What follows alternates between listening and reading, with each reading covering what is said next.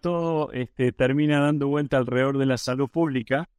Eh, el problema en las aves es un problema de, seguridad alimenticia, ¿no es cierto? Si esto, esto, esto, esto obviamente altera eh, producción, altera este, acceso a, un recurso proteico que se considera bastante accesible en, muchos lugares y este virus trae aparejado un problema de que no solamente es una amenaza si puede infectar humanos, sino el hecho de que amenaza la, seguridad alimenticia en un montón de países.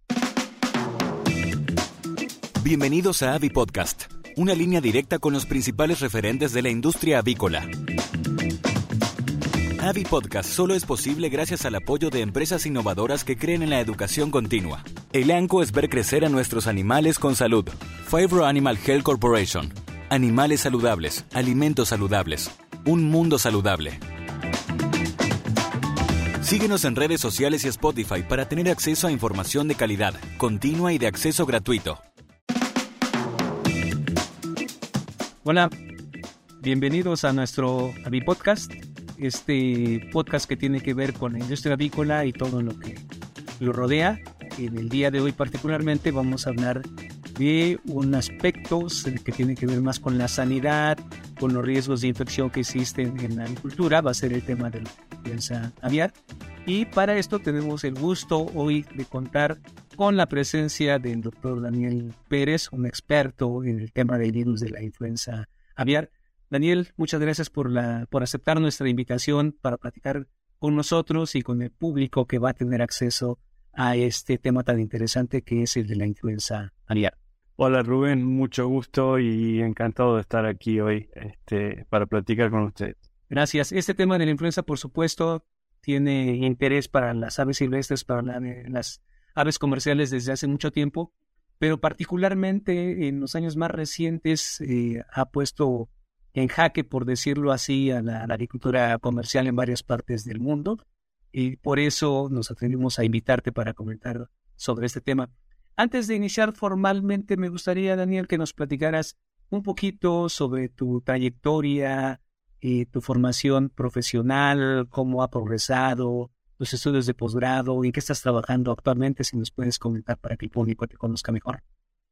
Sí, soy, bueno, mi nombre es Daniel Pérez, soy originalmente de Argentina, de la ciudad de Córdoba, en la provincia de Córdoba, en Argentina. Mi, formación fue en bioquímica em, y después eh, como eh, tenía interés en hacer ciencia sin saber muy bien qué es lo que quería hacer, pero me interesaba un poco la virología en general. Eh, me mudé a Estados Unidos a hacer un doctorado. el doctorado tuve la suerte de hacerlo con un gran mentor, el doctor Rubén Donis, eh, quien eh, me enseñó los primeros pasos para meterme en este mundo de la influenza. Y me quedé en ese mundo desde entonces. Eh, actualmente lo que tratamos de estudiar es un poco los mecanismos moleculares que llevan a estos virus, que son muchos, es decir, uno, uno habla de influenza, pero, pero cada cepa viral es como su propia entidad eh, cómo hacen estos virus para saltar especies, para infectar diferentes eh, especies animales, tanto aviares como de mamíferos. Y junto con eso también estamos interesados en desarrollar este mecanismo que prevengan la influenza, tanto sea como de, vacunas, como eh, antivirales y también un poco el, el, potencial uso de probióticos para prevenir o incrementar la resistencia a la influenza sobre todo en aves. Excelente. Oye, y estás ahora trabajando en la Universidad de Georgia. Y actualmente me, me encuentro como profesor en la Universidad de Georgia desde el año 2015. Estoy aquí. Anteriormente estuve en la Universidad de Maryland y siempre dedicado al tema de influenza. Eh, fundamentalmente con la pandemia del 2020 también nos adentramos un poco en el estudio del coronavirus y uh, cómo impacta la, la, infección de coronavirus el, el microbioma del, del huésped. Eh, pero bueno, eso es un poco eh, medio como al costado de lo que venimos haciendo. El foco sigue siendo influenza. Muy bien, pues precisamente sobre la influenza es que vamos a comenzar de conversar el día de hoy. Y pues aprovechando, evidentemente, es latino, trabajas en Estados Unidos, ¿nos puedes comentar un poco cómo está la situación de la influenza aviar en la Unión Americana actualmente? Bueno, sigue siendo un problema, ¿no es cierto? Eh, detecciones de virus de influenza ocasionalmente en, en, aves salvajes, el problema que ha traído a la industria avícola en general, sobre todo a las deponedoras en la zona del, de lo que sería el medio oeste americano, la región de Iowa, eh, que ha tenido, eh, digamos, los brotes de la enfermedad han tenido consecuencias devastadoras. creo que por la por primera vez en la historia uh, de eh, el virus de alta patogenicidad de influenza en Estados Unidos. Se están considerando en forma más seria el, el potencial uso de una vacuna. Eh, si esto se, se permanece en el tiempo como un problema, se, se están considerando las posibilidades de vacunar. Es un tema controversial la vacunación, sobre todo para los países de producción avícola como el de la Unión Americana, que tiene un gran componente exportador. Eh, sabemos que el uso de vacuna asume que el virus es un problema y eso previene los negocios de exportación. Entonces, muy, muy controversial. Pero es la primera vez que se está hablando a diferentes niveles del potencial uso de la vacuna. Y a su vez, bueno, está estos brotes eh, que existen esporádicos de frecuencia eh, bastante, diría que son bastante frecuentes, infecciones de especies mamíferas eh, que se infectan con el virus de, alta patogenicidad de influenza aviar de origen asiático, este que ha entrado en, las Américas en general. Y ah, detrás de eso está el temor de que este virus pudiera transformarse en un virus pandémico que, pudiera infectar humanos y causar una, nueva pandemia de influenza. Eh, sí, son, son, muchos, son muchas cosas que están en, juego o, que preocupan a la gente en general. Y bueno, aquí en la Unión Americana no hay excepción. Oye, y ahorita con, las condiciones climáticas, con el invierno, todo lo que da, la frecuencia de, los aislamientos en naves silvestres o en naves eh, comerciales ¿Sigue siendo la misma que a mediados del año pasado o se ha modificado un poco?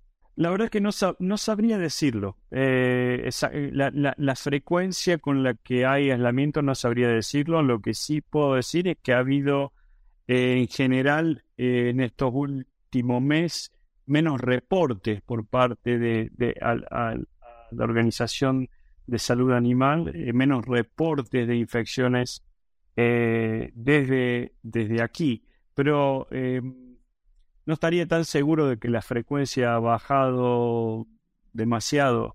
Eh, sabemos que este virus no necesariamente eh, va a matar al, animal que infecta, ¿cierto? Existe una cierta, sobre todo estamos hablando de especies salvajes. Entonces, a veces la frecuencia está relacionada con alguna especie en particular que es más susceptible y existe esta mortandad que, bueno, eh, llama la atención y se hace diagnóstico, ¿no es cierto? Pero eh, no sé hasta qué punto ha bajado la frecuencia, eh, honestamente. Igual sigue siendo un problema grande. Sí, sí, y lo preguntaba precisamente por eso, ¿no? Porque como nos llegan frecuentemente las notificaciones, las actualizaciones, en mi percepción parece que había un poquito menos, pero bien lo comentas, eh, no necesariamente tendría que ser así, no varios factores podrían afectar esto. Oye, y pasando ya a la región latinoamericana, eh, ¿cómo ves la difusión de estos, de estos virus precisamente en estos últimos tiempos? ¿Cómo se ha incrementado la frecuencia de los aislamientos y de los reportes precisamente a partir de aves silvestres y luego la transmisión hacia las aves comerciales? Bueno, es, es la primera vez en la historia reciente, eh, desde que sabemos que el, influenza aviar es un problema en aves. Eh, estamos hablando del final de los 1800, ¿no? con la descripción de, de, un, de una enfermedad que se llama plaga aviar y más tarde reconocido como influenza aviar. Eh, es la primera vez desde entonces que tenemos la magnitud de brotes eh, como los que tenemos en Centro y Sudamérica, eh, no, no está descrito de esta manera. De la única manera que nos podemos comparar es históricamente en, en, en el 1900, cuando estaba esta plaga aviar esparcida por todo el mundo y no teníamos ningún mecanismo para saber qué era, ni controlarla, ni nada de eso. Es decir, estamos, estamos volviendo eh, ¿no? a, una época que no conocíamos. Eh, puede ser circunstancial, puede que este virus, de vuelta, este virus es de origen asiático, los virus de influenza este, tienen un, un, genoma muy particular porque son segmentados y al ser segmentados pueden intercambiar segmentos y se ha dado de que este virus que producían los virus de alta patogenicidad que se originaron en Asia de H5N1 eh, a través de un reordenamiento de genes, eh, mezclándose con virus de aves salvajes, etcétera, eh, han llegado a, la, a las Américas y, de ahí se han esparcido por el continente americano hasta llegar a, Chile y Argentina, ¿no es cierto?, en Sudamérica. Creo que estamos viendo la, la, la punta del, del, témpano, no estamos viendo todo el témpano. Creo que el problema es más, de lo que podemos apreciarlo. Eh, es de destacar lo que ha estado pasando y con, eh, entiendo que sigue pasando en Perú, por ejemplo, con, con los con los eh, leones marinos eh, que aparentemente podrían estar este, siendo infectados o originalmente fueron infectados por un H5N1, pero no queda muy claro que eh, este virus en realidad se está transmitiendo entre, entre los leones marinos, lo cual indicaría también la gran mortalidad que ha habido. Es un problema desde el punto de vista eh, de la ecología de los animales salvajes, es un problema muy grande dentro de lo que sería la parte de producción avícola, bueno, los países han estado tomando, si bien ha habido brotes, ¿no es cierto?, en, Colombia, eh, entiendo que en Ecuador, en, Ecuador hubo un caso humano también, eh, en Bolivia, eh, hasta ahora, bueno, en Argentina, en producción avícola, hasta ahora en los países han hecho esfuerzos y quizá producto de ese esfuerzo no ha habido tantos brotes como podrían las oportunidades anticipar que, que, que, que, ocurrirían. Así que dentro de todo es una situación controlada. Pero el virus eh, no sabemos si eventualmente va a desaparecer o va a seguir circulando y causando problemas. Sí, esa, esa parte es muy interesante, ¿no? Lo de la, la posible coexistencia a partir de un subtipo de virus, ¿no? Como en H5 luego el surgimiento de alguna, como comentabas, por reordenamiento o alguna variante, pero que no necesariamente el surgimiento de una nueva reemplaza a la anterior. Existe la posibilidad de la, de la coexistencia, ¿cierto? Y los factores desconocidos son los que van a permitir o no que persista más tiempo uno u otro virus o ambos en, en, en la naturaleza, en las aves silvestres y por supuesto este riesgo que conlleva para la agricultura comercial. Es decir, del, punto, del punto de vista muy simple. En realidad tenemos una pandemia de H5N1 en aves salvajes. Tenemos una pandemia de H5N1 en aves salvajes. Eh, ha habido mortandad de especies que generalmente son refractarias al virus de influenza, pero eh, por una, me estoy hablando de, aves de rapiña eh, que, que, han, que han muerto producto de esta infección. En ese caso son infecciones que yo digo de oportunidad y alta dosis, dosis infectiva, ¿no es cierto? Un, una, un ave o un mamífero que se alimenta de un ave ya sea muerta o moribunda con una alta carga viral de este, de este virus H5N1 y de esa manera se infecta. Hasta ahora creo que en general es seguro decir de que el virus en estas especies nuevas o habitualmente no naturalmente susceptibles a la influenza no hay evidencia de que existiera mucha transmisión entre esa, en, dentro de esa especie. Pero bueno, el virus de influenza tiene la capacidad de cambiar constantemente y eh, un cambio muy pequeño puede llegar a que cambie el rango de huésped y ahora tengamos una población animal o, la población humana que se transforma en más susceptible y que pueda transmitir el virus. ¿Y se sabe algo de, estos cambios? Decías que todo tu grupo de, investigadores están trabajando precisamente en, esta evaluación ¿no? de, cambios en factores de virulencia que le puedan permitir a este agente eh, incrementar el potencial de especies a las que puede infectar. Eh, ¿Se sabe algo ya de esos potenciales cambios dentro de los factores de virulencia que hagan por ejemplo, más aves silvestres que habitualmente no morían tanto por la infección ahora estén pereciendo y que por lo tanto, y también la, la, la dosis infectante o la cantidad de virus que están excretando estos virus sea mayor a la habitual y que eso ponga en riesgo también a los carroñeros o a los mamíferos que están consumiendo esas aves? Eh, se, sabe hasta, hasta un cierto punto, es decir, este, este virus ha, evolucionado eh, de, tal manera que lo hace más em, factible que pueda infectar aves salvajes. Eh, tiene, tiene algunas características y algunos genes que ha heredado de otros virus de aves salvajes que de alguna manera movió la balanza hacia un virus que es mejor infectando aves salvajes.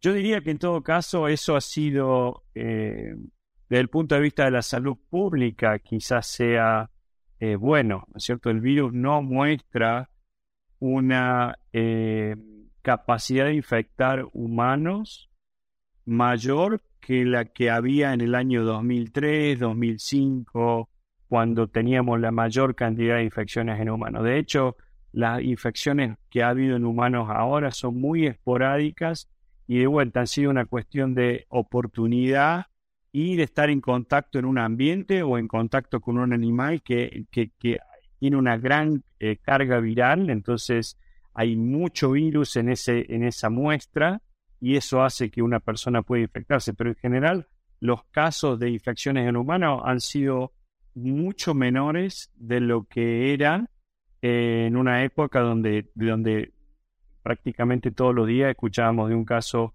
de infección en humanos tanto en Turquía como en Egipto, como en China, como en Camboya. No estamos viendo eso hoy en día. Em, por otro lado está esta, esta capacidad del virus de haber quizás infectar mejor y transmitirse mejor en aves salvajes. Em, lo cual ha llevado que es de vuelta esas aves salvajes puedan ser consumidas, ya sea porque son animales moribundos o, porque están muertos, por mamíferos que se alimentan de, esas, de esas aves y al tener una alta carga viral pueden ser infectados. Pero no parece haber, excepto en el caso que dije anteriormente de, de los leones marinos en Perú, parecería que no existe una gran capacidad de este virus de transmitirse entre mamíferos. Bueno, por lo menos una buena noticia dentro de las eh, en la mente pesimista que pudiera haber, ¿no? Porque también eso es la realidad, la, la percepción o la proyección pesimista que se pudiera presentar no necesariamente acorde con la realidad.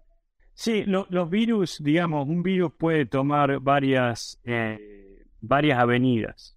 Una de esas avenidas puede ser hacerlo este, más factible que infecte humanos. Otra avenida podría ser una que lo haga menos factible de infectar humanos, ¿cierto? Esos serían los, extremos. Eh, supongo que estamos en el extremo en donde lo hace menos infeccioso a humanos, pero de vuelta e, es preocupante porque el virus, el rango geográfico que tiene eh, en este momento es inédito, no existe en la historia, al menos que, podamos este, revisar, un virus que haya tenido la capacidad de esparcirse esencialmente en todos los continentes del mundo, quizás con excepción de Antártica, pero es una cuestión de tiempo también a lo mejor que llegue a través de aves salvajes a la Antártica. Wow, gran, gran desafío. Y dentro de los proyectos de investigación que mencionabas en lo que están trabajando, mencionabas también el desarrollo de vacunas, quizá vacunas multiespecies, ¿cierto? Una de las, de las cuestiones que tenemos que tener en cuenta con respecto a la, a la vacuna es que cuáles son nuestras especies a vacunar, ¿cierto? Entonces, desde el punto de vista de la producción avícola, bueno, estamos hablando esencialmente de, pollos. Eh, Pero, pero si también quisiéramos eh, desarrollar una estrategia para vacunar eh, especies salvajes, la pregunta es ¿con qué vacunamos? es decir, una vacuna inactivada, como es común en, en, la industria avícola, es imposible de utilizar en especies este, salvajes. Em, podría ser un eh, virus recombinante o alguna técnica recombinante, generalmente un virus recombinante, eh, que muchos han, no necesariamente propuesto para aves salvajes, pero que se han intentado usar también en, la producción avícola. El problema es que sabemos absolutamente nada de la performance de esos recombinantes o de esos vectores en, animales salvajes tan variados como un águila o un pato. No, tenemos ninguna, ningún parámetro para decir que ese tipo de, aun si pudiéramos hacer este, vacunación en masa con un vector de ese, de ese tipo, tenemos cero eh, confianza en lo que pueda llegar a producir porque no se ha estudiado, ¿no es cierto? No, no ha habido quizás la necesidad. Entonces nosotros, eh, considerando de que el virus de influenza sí está infectando estas aves, hemos desarrollado eh, vacunas a virus atenuado de influenza, em, que son, en teoría, podrían ser usados en múltiples especies, porque son las mismas especies que hoy en día son susceptibles, y eh, se podrían este, aplicar en masa. Nosotros hemos estado haciendo experimentos con eh, esta vacuna, eh, eh, dada, bueno, lo estamos haciendo en pollo porque es el modelo más fácil, pero a través de, del agua, ¿no es cierto? Este, vacunar a los pollos en forma masiva a través del agua que toman. y hasta ahora los resultados son alentadores, se produce inmunidad y vamos a ver hasta qué punto previenen la, cuando uno lo desafía con una carga viral de un virus desafío, hasta qué punto esa estrategia eh, de, vacunación a través del agua eh, protege. Em, lo estamos haciendo con virus de baja patogenicidad por una cuestión de más práctica, ¿no es cierto? Pero, eh, pero podríamos extrapolar eso más adelante a virus de alta patogenicidad. Oye, eso rompe mi entendimiento como que un paradigma, ¿no? De que se ha hablado siempre, lo mencionabas antes, la vacunación con virus inactivado es lo habitual en la agricultura comercial, porque siempre ha existido esta teoría de la no utilización de virus activo por el riesgo de la mutación y que el virus se, se convierta de baja a alta, alta virulencia, alta sí, Sí, nosotros estamos, eh, hemos, hemos eh, introducido dentro del virus unos ciertos cambios que harían que no se transforme en virus de alta patogenicidad y a su vez que eh, la, la, la, hemaglutinina y la neuraminidasa, que son los genes de superficie del virus, de la cepa vacunal no terminen en un virus eh, de campo. Es decir, eh, le hemos metido modificaciones dentro de esos genes que le bajan el fitness, ¿no? Los hace menos, menos, este, eh, tiene una, una desventaja con respecto a un, a un gen eh, de campo. Entonces, eh, tratamos de controlar es, esa digamos, la preocupación que existe que el virus podría terminar en un virus de campo, tratamos de este, atacarlo a ese problema haciéndole cambios en el gen que le bajan eh, la capacidad de, terminar en un virus de campo. Y parece que funciona, digamos, no, no, no faltan más estudios, pero parece que funciona bien. Pero es muy interesante. Primero, que no tenga la capacidad de mutar de baja a alta. Y por otro lado, lo que entiendo, disminuir la excreción, la replicación de ese virus en el individuo al que se le está administrando como vacuna y que no se elimina al medio ambiente para formar parte de este eh, ¿cómo decirlo?, este microbismo ambiental y que pudiera en algún momento convertirse ya en un virus de campo de baja otra vez con el riesgo para ser delta. Muy. Es, exacto. Sí, es decir, como es un virus atenuado activo, replicación hay, ¿no es cierto?, en el, en el animal. pero esa replicación es transitoria y el virus eh, que usamos como vacuna no tiene una ventaja biológica con respecto a un virus de campo. Es decir, que eh, tratamos de minimizar. Nunca el riesgo es cero, pero eso, el riesgo nunca es cero con nada de lo que usemos, aún con una vacuna inactivada. Eh, entonces, tratamos de, de, de, minimizar el riesgo a un punto de que nos sentamos este, confiados de que no va a causar un problema y además presenta la gran ventaja de la estimulación de la respuesta inmune local, ¿no? La, respuesta en las mucosas pase por vía oral. Exactamente. Eh, bueno, es decir, una, una de la, uno de los, de los grandes problemas que tenemos con eh, los sistemas de vacunación actuales, sobre todo con vacunas inactivadas, es que no hay, si bien podemos medir anticuerpos y algunas de estas vacunas producen una gran cantidad de anticuerpos eh, a nivel de, humoral, serológico, que podemos medir algunos con títulos muy altos, eso no necesariamente se traduce en una inmunidad de mucosa eficiente.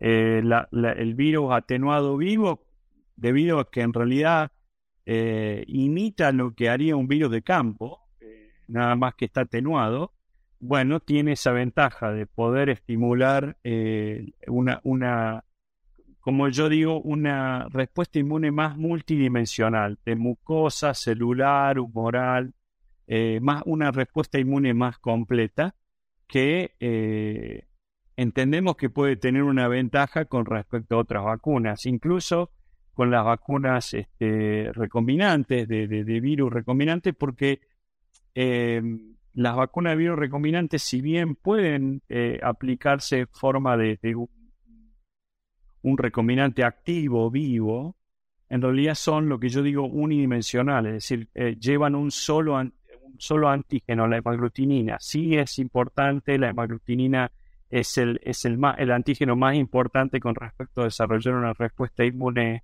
este, protectora, pero eh, no es el único antígeno. Cuando, uno eh, considera todo el virus de influenza en su conjunto, diferentes componentes virales eh, se suman para generar una respuesta más, más completa, de vuelta, más multidimensional. Oye, pues independientemente, digo, el objetivo que están buscando es quizá la administración o tener disponible un producto que pudiera en algún momento administrarse a las aves de vida libre, a las aves silvestres. Pero este, este, pero este concepto me parece que para la industria agrícola comercial puede parecer también muy, pero muy atractivo, porque precisamente sería el complemento a esta vacunación convencional con el virus inactivado, sumarle la administración del virus activo que estimule la, inmunidad local.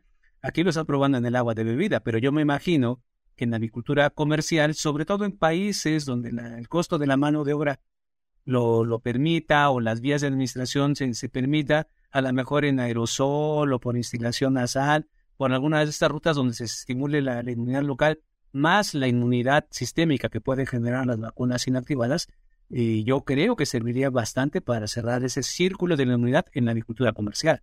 Si nosotros estamos ahora, eh, estamos eh, en los planes, debido a que lo de, lo de con, la, con el agua funciona, parece que bastante bien. De vuelta, es, son desafíos y vacuna de virus, eh, un virus que se llama H9N2, que son unos virus de aves que hay sobre todo, eh, está esparcido en todo Asia, eh, partes del Medio Oriente, partes de África y produce brotes eh, con bajas en la producción de huevos y, incremento en la morbilidad. Sí, es un virus importante el H9N2, pero se considera baja patogenicidad. Nosotros tenemos buenos resultados con la administración de la vacuna a través del agua Ahora lo que vamos a probar es hacer a través de aerosol en, en, pollito de tres días, que es lo, típico de un día, lo cual eh, también se puede hacer en condiciones, digamos, eso se usa en, la producción avícola, ese tipo de vacunación.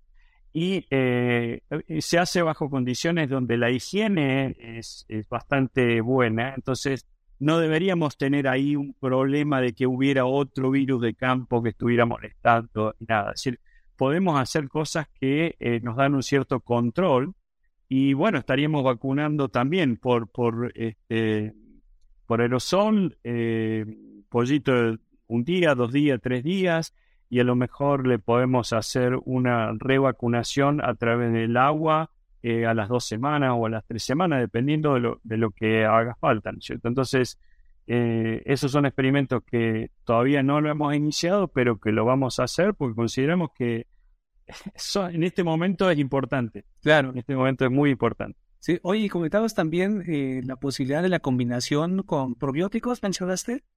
Sí, también, bueno, es decir, yo, yo lo que siempre digo, si bien, si bien soy un entusiasmado de, de, mi, de mi sistema de vacuna viva atenuada, también soy consciente que no existe vacuna eh, en el mundo que pueda proteger a todos los individuos de la misma forma. siempre vamos a tener un segmento de la población, sea humana o sea pollos, que por más que uno los vacune no van a responder bien, ¿no es cierto? Entonces esos son, esos son este, los elabones más débiles en esta cadena de protección que tratamos de establecer. Entonces a eso lo tenemos que complementar con algo y esa complementación puede estar dada quizás por el uso de probióticos que incrementen de alguna manera la, la, posibilidad de la respuesta en, en las aves. Y eh, no tenemos ninguna data de eso en este momento, no, no tenemos nada, son, son, son proyectos, proyectos que están escritos y estamos esperando fondos y si es que nos lo dan.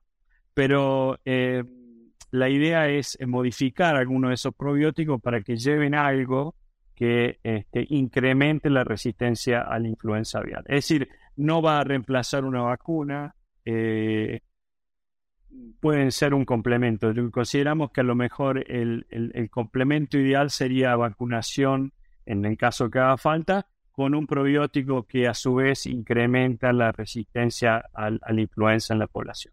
Y esos probióticos van a llevar algo que de vuelta intenta ser más o menos específico contra la influenza, pero puede ser algo que incrementa la capacidad antiviral en general, sin necesidad de ser específico para influenza. Pero bueno, sí, estamos, estamos trabajando en, algo de eso. Eh, hemos empezado un poquito por atrás, estamos tratando de, entender cómo el influenza afecta al microbioma.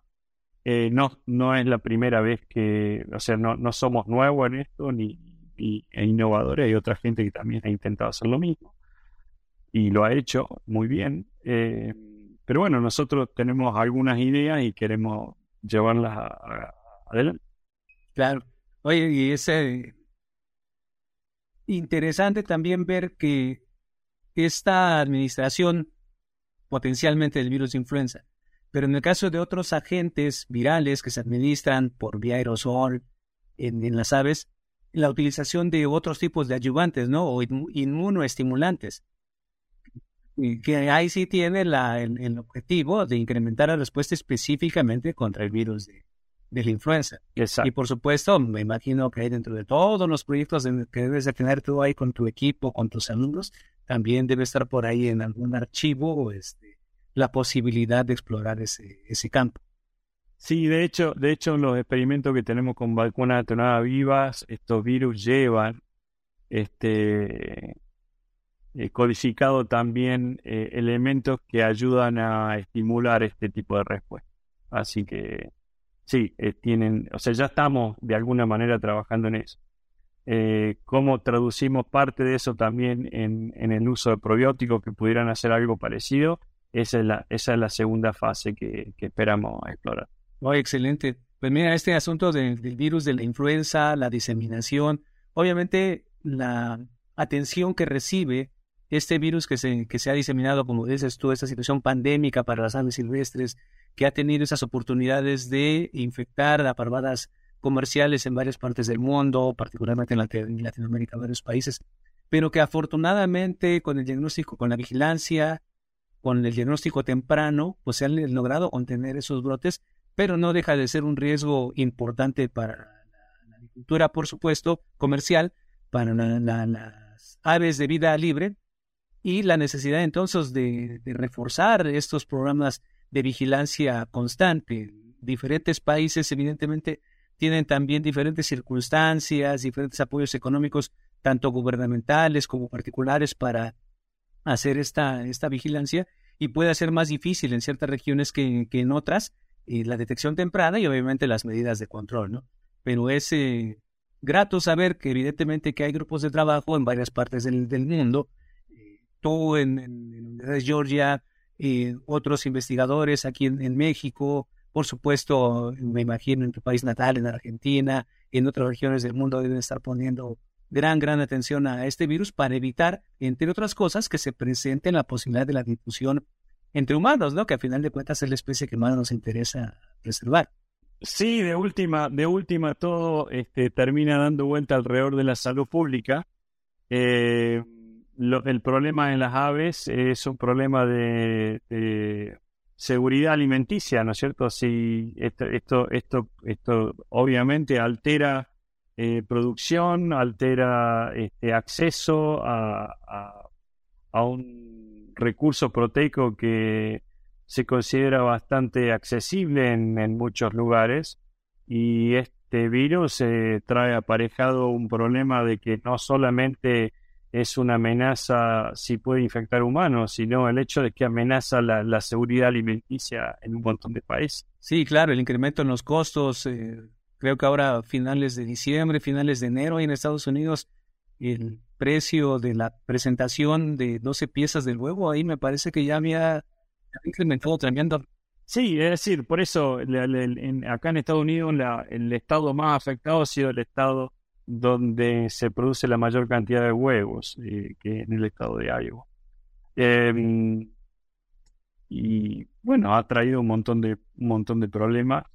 Este, incluso hasta algunos este, le, le quieren eh, echar la culpa a la inflación, al incremento del precio del huevo. Bueno, Pero, bueno para, para, para enfatizar el hecho de que este, en realidad lo que afecta a una industria afecta a la vida de muchas personas en muchos órdenes. Sí, por supuesto.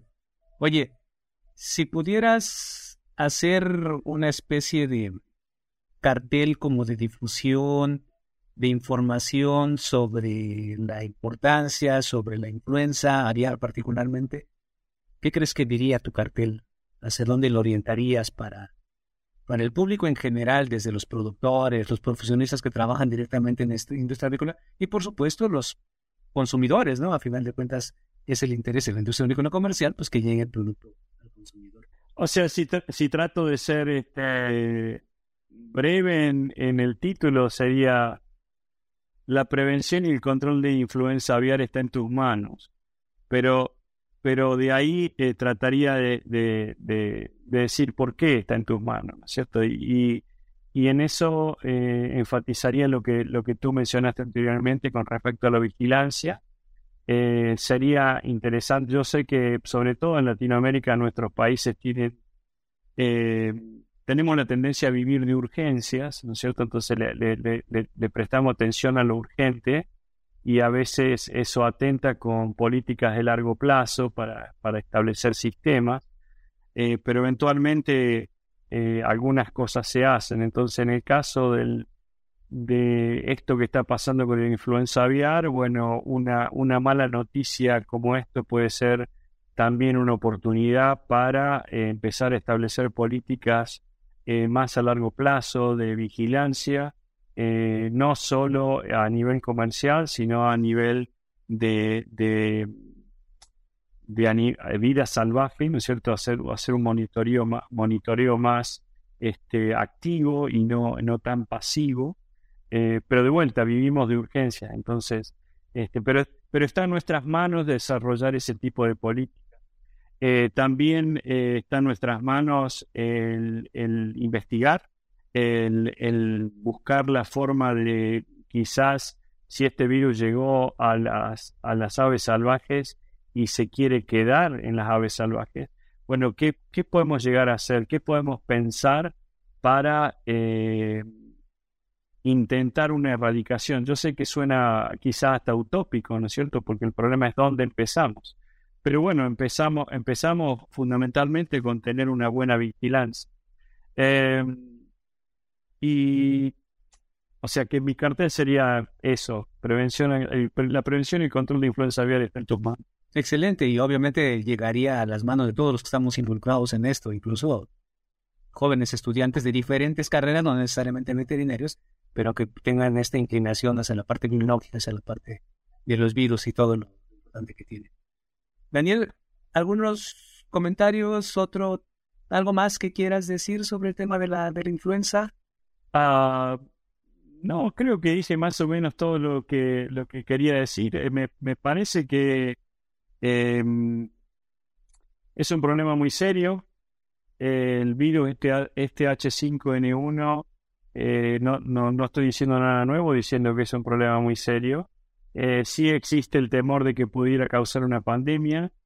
Yo, en todo caso, ahí diría que sí, el, el riesgo está ahí pero hasta ahora lo que sabemos del virus es que no es un virus muy adepto a infectar humanos. Es decir, quizás tenemos tiempo eh, eh, para, para, desarrollar vacunas eh, que pudieran ser usadas si el virus se transforma en un virus pandémico.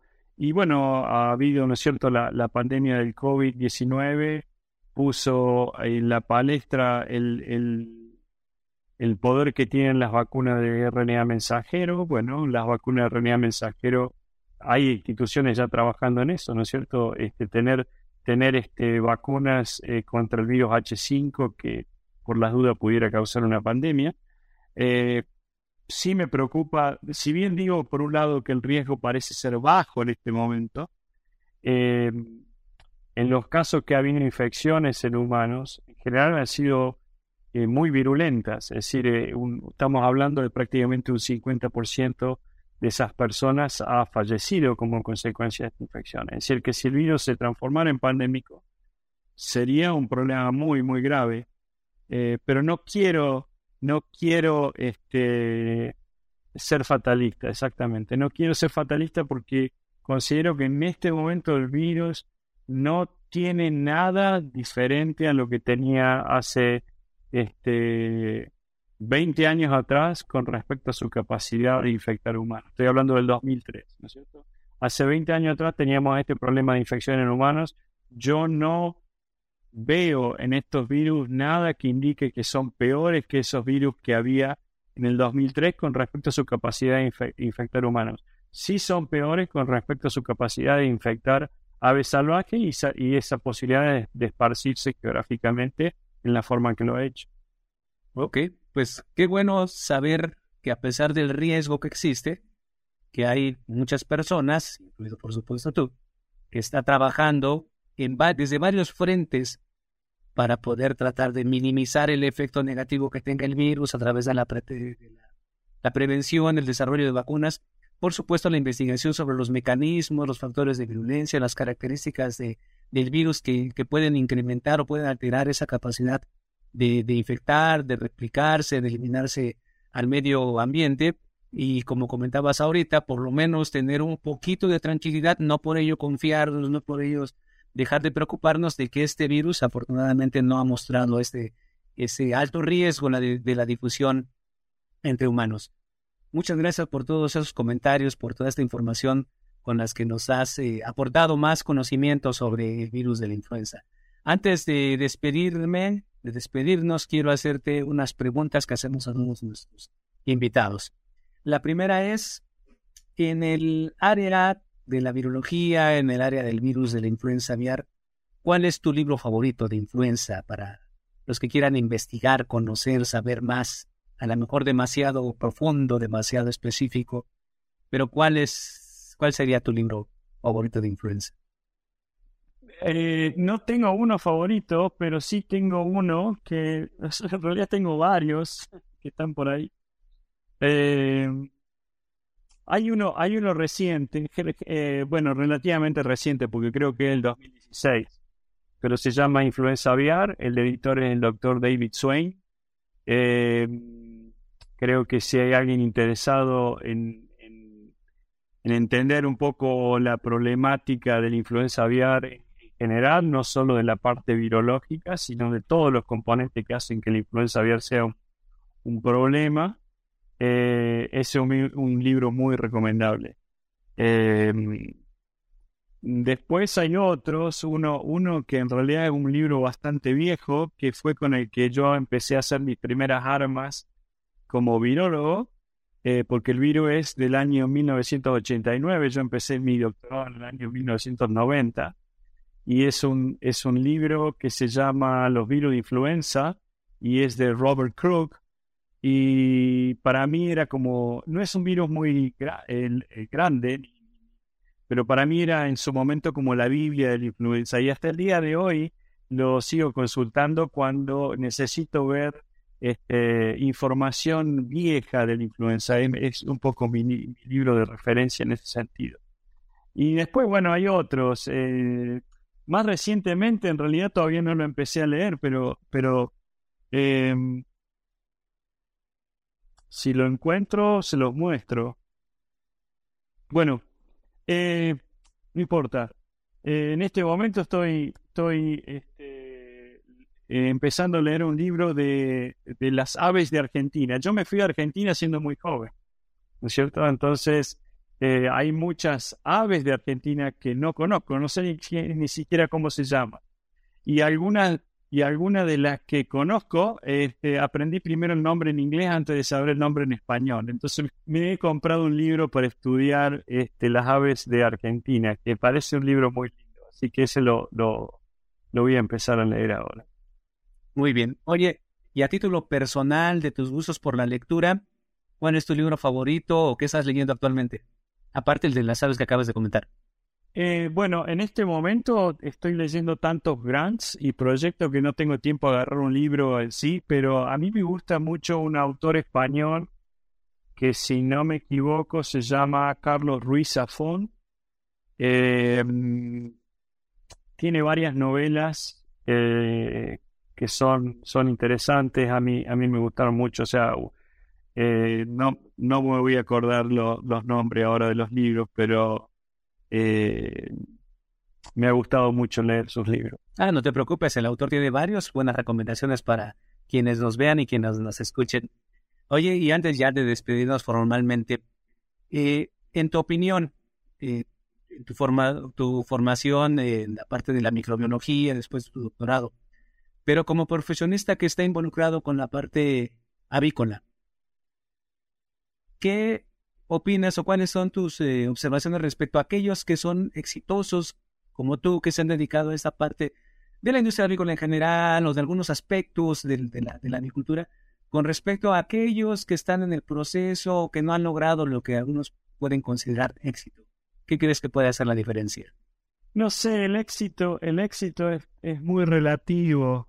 Yo en todo caso, si le tengo que dar un consejo a los más jóvenes, eh, a mí personalmente nada de lo que estoy haciendo me resultó obvio. Yo no, no, no, no me metí en el virus de la influenza porque sabía que quería trabajar en influenza. No, simplemente fue una cuestión de, de oportunidad. Cuando llegué a hacer mi doctorado, mi jefe me dijo, puedes trabajar con virus de influenza si te gusta. Y yo dije que sí. Y después me fui a trabajar a otro lado donde ya empezaban a o, estudiaban otras cosas más relacionadas con la ecología del virus de influenza y eh, sobre todo en aves silvestres. Y bueno, eso me fue llevando a lo, a lo que soy. nada, nada fue, eh, digamos, una decisión demasiado pensada. Fue un poco, un poco pensado y un poco casualidad. Eh, lo que sí le puedo decir a los más jóvenes es que sin sacrificio no se logra absolutamente nada. Y más que éxito es la satisfacción de sentirse útil, más que, más que el, éxito. Yo, yo considero de que em, yo quiero ser útil, o sea, y, supongo que todo el mundo quiere ser útil en algo. Entonces, de mi, de mi trabajo humilde hasta donde se puede hacer cosas y trato de ser útil. Eh, los reconocimientos, no sé, son... Eh, no es algo que no es algo que a mí me saque el sueño, no sé, yo no pienso demasiado en esas cosas. Claro, no es algo, no es algo que buscas, pero que viene como parte de esa satisfacción de hacer el trabajo, de pensar y, qué ocurre sí, y qué sí, y qué sí, y entonces vas Exacto, sí. O sea, la, la, siempre he tenido curiosidad, ¿no es cierto? Siempre he tenido curiosidad de decir, bueno, ¿qué pasa si hago esto? ¿Qué pasa si hago lo otro?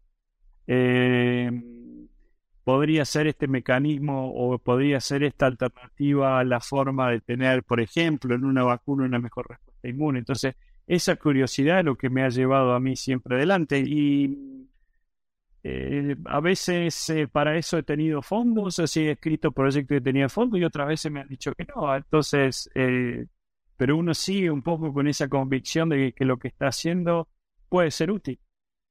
Es excelente. Daniel, muchas gracias por habernos compartido esos conocimientos, esa información que tienes sobre el virus de la influenza, la situación actual, lo que viene un poco en el futuro, vacunas, etcétera. Te agradecemos realmente la, participación y esperemos en el futuro no muy lejano, pues platicar nuevamente contigo sobre el virus de la influenza u otras cosas en las que estés trabajando. Sí, no, y no me has preguntado de la selección argentina que quería hablar hoy, pero no importa, eso lo hacemos en otro momento. No, es que nos iba a ir todo el tiempo ahí desde Córdoba, imagina cuánto tiempo íbamos a andar y de todo lo que ha salido de ahí. Por supuesto, muchas felicidades a ti y a todos los argentinos por, por el triunfo que tuvieron. Muchas gracias, Rubén, y espero verte pronto. Y gracias a los que estén escuchando, gracias por su atención. Ojalá que así sea. Gracias a Hasta luego. Hasta luego. Si te gustó este episodio, no dejes de compartirlo con otros profesionales para que más personas puedan tener acceso a la palabra de los principales referentes de la industria avícola.